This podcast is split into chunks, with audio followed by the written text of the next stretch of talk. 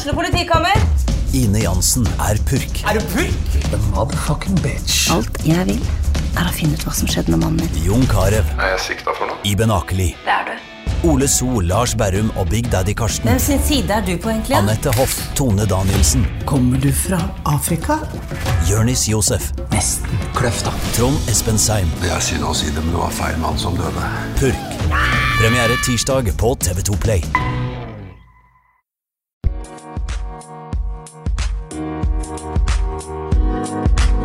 Statsminister Jonas Gahr Støre og eh, parlamentarisk eh, leder, men Hadelands Rigmor Aasrud, eh, eh, velkommen til OA-podden. Takk skal du ha. Du, eh, det er helt, en helt ny sikkerhetspolitisk situasjon som vi står overfor i Norge og Europa nå. Det er kraftkrise. Eh, økonomien går delvis godt, og så er det utfordringer. Eh, hvor alvorlig syns du at de økonomiske utsiktene er, eh, er framover, eh, Støre? Kjernen er jo at det pågår en angrepskrig i Europa. Som ikke Europa har sett uh, omfanget av siden andre verdenskrigen. Uh, dette ble noe vi møtte i, av, i slutten av februar. Uh, og allerede da kunne vi jo tenke oss fram til omfattende konsekvenser, for krig er uforutsigbart. Det har store konsekvenser. Ti millioner mennesker er nå på flukt. Flere tusen er i Norge. Eh, mennesker blir drept, eh, bygninger ødelagt, og det er tett på oss. Det er den direkte effekten. Så har det store effekter utover eh, Ukraina. Kanskje det mest påtrengende er at matprisene går i været i land som sliter med å få tak i mat. Norge er ikke et av dem. Og det fører jo til sult og tilbakegang. Så det er det, er det store bildet. Og en, en, en sikkerhetspolitisk situasjon i Europa vi som sagt ikke har sett eh, siden andre verdenskrigen. Dette er en alvorlig eh, situasjon. Og så har vi fått en energikrise som følge av dette, som vi heller ikke har vært i, eh, i nærheten av. Vi har hatt oljepriskrise på 70-tallet. Vi har hatt eh, eh, fall og økninger i priser. Men nå er det jo et, et omfattende problem ved at eh, nær 40% av gassleveransene til Europa blir, uteblir fra Russland. Eh, og det slår inn alle veier, og det betyr at vi går inn i en vinter som er uh, alvorlig for alle land. Uh, det skal vi komme oss igjennom. Demokratier uh, kan mobilisere ressurser for det, men det er ikke en plan i en skuff som sier at nå kommer den krisen, og gjør vi dette. Dette, dette er veldig mange nye ting på en gang som krever eh, politiske løsninger, eh, eh, oppfinnsomhet, men også tenke med, eh, med både hjerte og, og, og hode. Eh, og så er det en del utfordringer vi ikke uten videre kan løse over natta. Så vi må være forberedt på at det blir eh, utfordringer her som vil treffe bedrifter, treffe familier. Vi kjenner igjennom strømprisene, som vi jo har tatt kraftige grep for gjennom strømstøtten. Men det er eh, mange eh, problemer her som vi ikke bare kan snakke bort. Hva må vi eh, innledningene forberede oss på, kanskje i en sånn situasjon med det bakteppet som statsministeren eh, snakker om, eh, Rigmor? Eh, hva, er det, hva er det konkret i Hurdalsplattformen vi kanskje må sette på vent i den situasjonen vi er nå? Ja, det får vi jo se når statsbudsjettet blir lagt fram, men det er ikke noe tvil om at eh, situasjonen gjør at vi får ikke eh, på plass alle de tinga vi har i Hurdalserklæringa nå første året. Eh, men allikevel så er det viktig for oss at vi får til en politikk som virker omfordelende, at vi tar vare på de som har de største utfordringene. Og så må vi heller vente med noen av de store infrastrukturprosjektene. Noen byggeprosjekter må kanskje settes på vent. for Fordi vi har andre ting som er viktigere å ta tak i, sånn som situasjonen er. Eh, det er eh, det er knytta stor spenn. Du er her på Raufoss i dag eh, i en eh, industri som er viktig for både regionen og for nasjonen. Eh, kraftkrevende til dels. Eh, mange venter med stor spenning på eh, strømstøtten til næringslivet. Eh, hva kan du si om det i dag som er relevant for den eh, Raufoss-industrien du skal møte? For det første bekrefter hvor viktig Raufoss-industrien er. Det er en eksportpioner i Norge vi handler om her. Veldig dyktige fagfolk. Folk som kjenner de europeiske markedene, som lever veldig tett på. Eh, Og jeg håper jo at eh, kundene våre i Europa fortsatt vil være operative kunder. Nå vet vi at en del industri i Europa kan komme til å stenge ned eh, deler av tiden. Det, er store utfordringer i forsyningskjedene internasjonalt som Raufoss-industrien er vant med. Det er jo ikke lenger en, en industritid med store lagre. Man leverer på tid hele tiden, så det er en utfordring. Veldig mange bedrifter har jo fastpriskontrakter for strøm. De som har det, de er jo da eh, ivaretatt og sikret. Men det er klart at de bedriftene som har ligget i spotpris, de har nå veldig høye strømutgifter. Eh, og vi ser på ordninger nå som kan eh, støtte opp om eh, næringslivet. Men det er ikke noe å legge skjul på at eh, hovedregelen i vår økonomi er at bedriftene selv må planlegge for oppturer og nedturer i råvarepriser, innsatsfaktorer i produksjonen. Uh, uh, I noen tilfeller så kan vi legge til rette for en støtte som uh, Vi er veldig opptatt av å få til flere fastprisavtaler, mer initiativer til enøkinvesteringer for å få strømforbruket ned. Og så ser vi sammen med LO og NHO på om det kan være ordninger som er spesielt tilrettelagt. Men, men det finnes ikke noen ordning her som sier at staten kan komme inn og si at vi tar hele mellomlegget i det som er et strømmarked nå i, i ganske stor turbulens. Mm. I revidert nasjonalbudsjett så kutta regjeringen i flere offentlige vei- og byggeprosjekter i den situasjonen som vi var i. I hvilken grad bør vi være forberedt på at vedtatte prosjekter i Innlandet, som rv.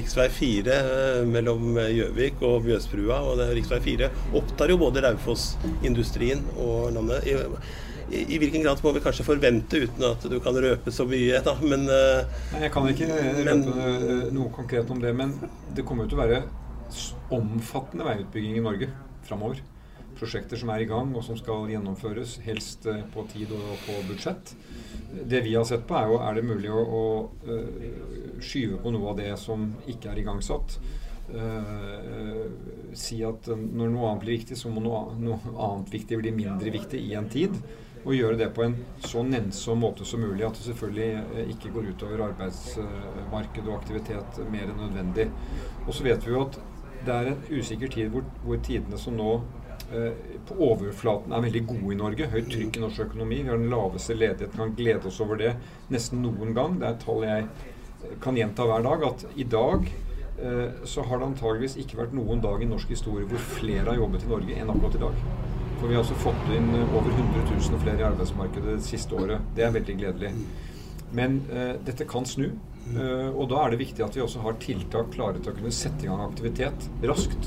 Uh, og innenfor uh, vei og bygg og anlegg er, jo, er det eksempler på det. Ingeborg Aasrud, hvor viktig er rv. 4 for den regionen vi sitter midt i nå? Ja, det gjør jo mye på rv. 4 nå allerede. Vi har jo kjørt over Hadeland i dag, begge to. Og det er jo store utbygginger som skjer der. Det er viktig å få på plass en god transportåre inn til Oslo for næringslivet på Raufoss. Det, det, er det ikke noe tvil om, men det gjøres jo noe gode skritt. Og så jeg tror jeg skal bare gjenta det jeg har sagt før. Den aller viktigste løsningen for rv. 4 ligger jo ikke i i Innlandet, men rundt Oslo, for å få trafikken gjennom Oslo. Og det er, det er krevende, for det er mange interesser og litt vanskelig å finne den beste løsningen. Og det er jeg glad for at man nå ser på, for å finne nye måter å få trafikken gjennom eller over Gjelleråsen, da, enten det er ned på E6 eller hva man skal gjøre. Det, det er liksom den store biten. Jeg får lyst til å hoppe litt eh, hvor Deres program er tett i dag, så jeg skal ikke ta for mye. Men i hvilken grad er du rolig med tanke på valget om ett år? For det som skjer med Arbeiderpartiet og Senterpartiet i Innlandet. Senterpartiet var på 4,6 i landsmåling nå om dagen. Eh, og Ap sliter med, ja, ifølge Hamar Arbeiderblad i går, interne stridigheter. Litt mellom gamle Oppland og, og der du kan Ja. Eh, det har vært litt snakk om eh, hvem som skal stå på liste. Eh, et stort oppslag i Hamar Arbeiderblad i går. Men eh, i hvilken grad er du urolig med tanke på valget? Det er ikke noe tvil om at vi ligger for lavt på meningsmålingene nå. Det må vi jobbe for hver dag for å komme bedre ut. Vi er tjent med at både Senterpartiet og Arbeiderpartiet gjør det bedre enn nå, men vi har vært gjennom en krevende krise. Jeg håper og tror at når vi nå får levert et statsbudsjett der vi viser retning, viser at vi tar vare på de som har de største utfordringene, så, så håper jeg at vi skal få bedre målinger. Og det må vi jobbe for hver eneste dag. og og møte folk der ute. Og så tror jeg nok at hvis det er litt diskusjoner om nominasjon, så er vel ikke det første gangen det har vært. sånn at det, det må vi ta for at det er stor interesse for å stå på listene til Arbeiderpartiet. Vi er et styringsparti, har vært i Innlandet lenge. Og da er det ikke rart at folk også har interesse av å stå på de listene. Så det, det tror jeg vi skal ta som et positivt tegn at det er debatt omkring det. Hva tenker partilederen er de viktigste grepene for å ja, vinne tilbake eller gjenta valgseieren eh, i Innlandet? Innlandet er et episenter for, eh, hvis man kan bruke et slikt uttrykk, både for Arbeiderpartiet og for regjeringspartner Senterpartiet. Så jeg må snakke for Arbeiderpartiet, da. Ja. Jeg tror at i slike uh, situasjoner skal vi være tro mot de vi er. Uh, det er én ting fra Hurdal vi ikke legger vekk, og det er verdigrunnlaget som Rigmor sier, gå gjennom denne krisen med mål om omfordeling, mer rettferdig fordeling, ikke forskjellene øker. Gå gjennom denne krisen med å holde høy sysselsetting, lav ledighet. Gå gjennom denne krisen med at vi har en velferdsstat som vi prioriterer, slik at folk er trygge. Eh, jeg har vært gjennom og sett hva vi gjør nå nede på Gran i forhold til å få eh, ungdom gjennom videregående utdanning ut i arbeid. Hvor utrolig viktig det er å starte tidlig så ungdommene får en god start. Dette er verdier vi kommer til å prioritere. Eh, og det er en del av oss, da, kanskje deg og meg, som er kommet hit i livet at vi har det ganske greit. Og da må vi tenke rettferdig fordeling. Det blir ikke dårligere for deg og meg om vi gir et løft for de som nå er utsatt. Og det er jeg veldig trygg på er gjenkjennelig Arbeiderpartipolitikk. Og så har jeg en overskrift på det som heter trygg økonomisk styring. Mm. Eh, og det slår inn i et tilfelle hvor du sier at nå kan vi ikke fortsette som Erna Solberg gjorde. Mer oljepenger hvert år, bare pøse inn. Vi kan ikke fortsette som Erna Solberg sa, nå bygger vi som aldri før, bare kjør på. Eh, kostnadene løper løpsk. Det ødelegger veldig mye for oss. Noen må ta tak i det. Det har Arbeiderpartiet gjort før, og det gjør vi nå. Og for mange kan jeg forstå at det der er nye toner. Eh, da vi gikk til valg i fjor, så så vi ikke for oss en krig i Europa, en gasskrise, energikrise. Nå har den kommet, og vi møter den. Vi har altså Europas mest omfattende strømstøtteordning, som gjør at du og jeg skal ikke betale titalls av kroner for å ta en dusj. Vi betaler mye mye mindre fordi at fellesskapet stiller opp ø, og betaler. Så ø, snakker vi sant og ærlig om dette, så har jeg tro på at Arbeiderpartiet får tillit. Veldig mange av de som ikke peker på oss nå, har satt seg på gjerdet. Og det er vi vant med, og de må vi vise at vi fortjener at de kommer ned igjen på vår side. Vi tjener begge over 750 000 kroner. Der er det en, på en måte en grense som, som du har antyda. Hva er det mest konkrete du kan si at du og jeg må bidra til fellesskapet? Det jeg kan fortelle er veldig klart, er at de som er under 750 000, de skal nå oppleve at de får lettelsene innenfor et system som er likt. Og da sier det seg selv. Da må de over 750 000, selvfølgelig mest de på toppen, bidra noe mer. Men dette er Arbeiderpartiets politikk på skatt, personskatt er at det er ikke nå den tiden at de med de høyeste inntektene skal få lettelsene. Nå skal det komme i, i midten og nedover. Og du og jeg som hører til, eller vi tre som hører til fra midten og oppover, vi må da bidra noe mer. Og det kommer vi til å klare greit. Mm. Eh, I helgen så tok du en telefon til eh, Valdres-paret som fikk hatbrev i posten eh, på Messenger. Nei, eh, i posten og på Messenger, tror jeg det er. I hvilket budskap vil du sende til avsenderen og de i Vest-Oppland som er eh, enig eh, på et eller annet nivå med avsenderen av det brevet. Punkt 1. Eh, ytringer på grensen til hatefulle ytringer, sjikane, det er utafor. Sånn kan du ikke oppføre deg. Det er ikke slik vi skal være mot hverandre. Det er uakseptabelt. Hvorvidt det er over streken for loven, må politiet vurdere. Men som medmenneske vil jeg si at det der hører ikke hjemme. Mm. Punkt to, du har rett til å ha dine meninger om hvordan andre mennesker lever. Det finnes måter å si fra om det på hvis du vil. Men vi er et mangfoldig samfunn. Og jeg vil ringe dette paret som jeg mener fortjener å bli sett og hørt. At vi har sett hva de har skjedd med dem. Vi står sammen med dem. De er foreldre til to gutter som fortjener trygghet til sin oppvekst. Og det er helt uakseptabelt å gjøre ting som skaper utrygghet for barn. Og jeg har jo den dype overbevisningen at folk skal kunne få elske den de vil. De skal ta ansvar i livene sine. Det gjør disse to. Uh, og da må vi bare slå imot det, og gi støtte til de to som står fram med det. For det er jo samtidig en måte å gi støtte til veldig mange andre som opplever det samme. Og det var jo veldig fint å se hvordan Valdressamfunnet virkelig stilte opp på den markeringa som ble i etterkant. Mm. Det, var, det var rørende, eh, og, og veldig bra at så mange eh, tok eh, et aktivt standpunkt gjennom Mm. den og delta i den markeringa. Det, det var veldig bra. Hvordan opplever du Dere er begge svært erfarne politikere. Dere har stått i storm og debatt. eh, Og har selvsagt opptatt at Man leser bare kommentarfeltene. Hvordan opplever dere selv å få eh, ja, vi kan kalle det hatefulle meldinger? Blir, eh, blir man eh, tross alt prega av det? Og legger man bånd på seg på noen måte? Jeg tror det er feil å si at folk ikke preges av det, men løsningen er jo på en måte å unngå å lese alt det som kommer. Ja. Men det hender at du blir litt sjokkert over det du får i innboksen din. Mm. Det må jeg si at jeg gjør. Jonas, du står Ja, ja, er med Ap-hatet, eh, Ja, leste jeg om i går. det, det vil ikke jeg være enig i, da. Jeg tror at Arbeiderpartiet, som har styrt lenge og stått i mange tider, vi må tåle at det er eh, Altså, vi kan aldri bli offer. Vi er et redskap for å gjøre ting for folk, så vi må aldri komme i den posisjonen. Men jeg mener vi generelt må stå opp mot hatefulle ytringer, da, for det ødelegger jo samfunnsdebatten. Mm. Vi, vi kan jo ikke være uenige på en ordentlig måte hvis vi begynner med det. Da, da er vi over på et helt annet side. Mm. Og så er jeg enig med Rigmor at eh, altså Jeg har lært iallfall det når jeg har lest meg til det, at vi blir mye mer opptatt av de negative kommentarene enn de positive. Hvis du får fem positive og en negativ, så ser du på den negative, for du lurer på hva det er. Uh, og, og jeg møter jo eh, mange negative kommentarer. Jeg er uenigheter som det er greit å stå i. uh, men eh, da vil jeg gjerne stå i dem direkte, og ikke få, få dem som eh, hatefulle ytringer. Og som Rigmor sier, at eh, det går an å la være å lese dem òg. Og så går det an å stole på at eh, det som er over grensen, det tar eh, politiet tak i. Så er det jo viktig å, å minnes at det er jo ikke bare politikere, det er mange andre som står fram òg i det offentlige rom, som opplever noe av det samme. Og det er viktig at vi har liksom høy gard på at det er ikke akseptabelt. Vi kan ikke ha et samfunn der folk liksom er redde for å ytre seg, for det, det, det er ikke bra, sjøl om du har ytringsfrihet i Norge. Noen ganger har jeg ringt de som sender meg de verste påstandene, og det er ganske interessant. De blir ganske flate, mange av dem da, når du faktisk tar kontakt og vil prate om saken de er opptatt av. Og det, det er en måte å hvert fall møte det på. Du, jeg må inn for landing, kjenner jeg. Eh, eh, for et år siden så eh, Vi venter på en sykehusstrukturavgjørelse i Innlandet.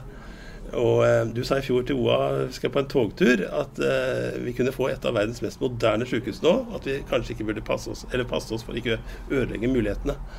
Eh, hvor står du i dag? Mange er spent på Jeg har fulgt denne saken gjennom mange år. Mitt poeng har vært at når Norge bygger nytt sykehus, så er det per definisjon et av verdens mest moderne. Fordi vi kan da velge, velge det.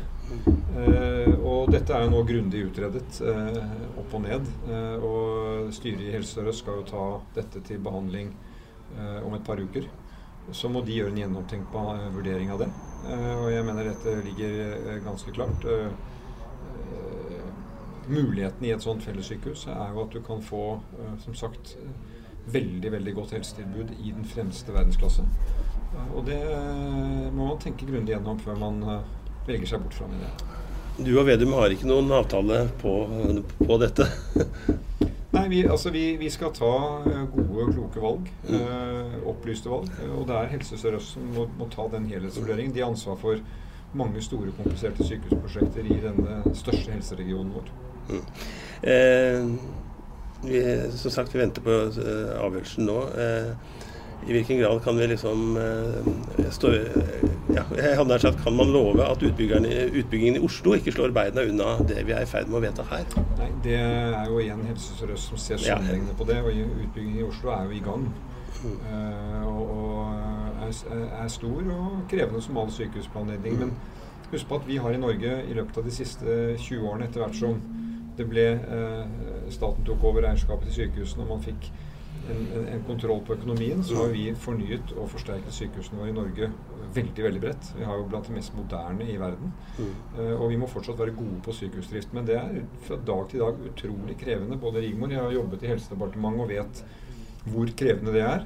Eh, og det blir ikke mindre krevende framover, men utrolig spennende. Fordi vi skal sikre gode sykehustilbud til nordmenn i, hele landet, også i Innlandet. Rigmor, helt til slutt. eh, Hvor viktig er den sykehussaken, og kanskje også for, eh, for Gran i forhold til det lokalmedisinske?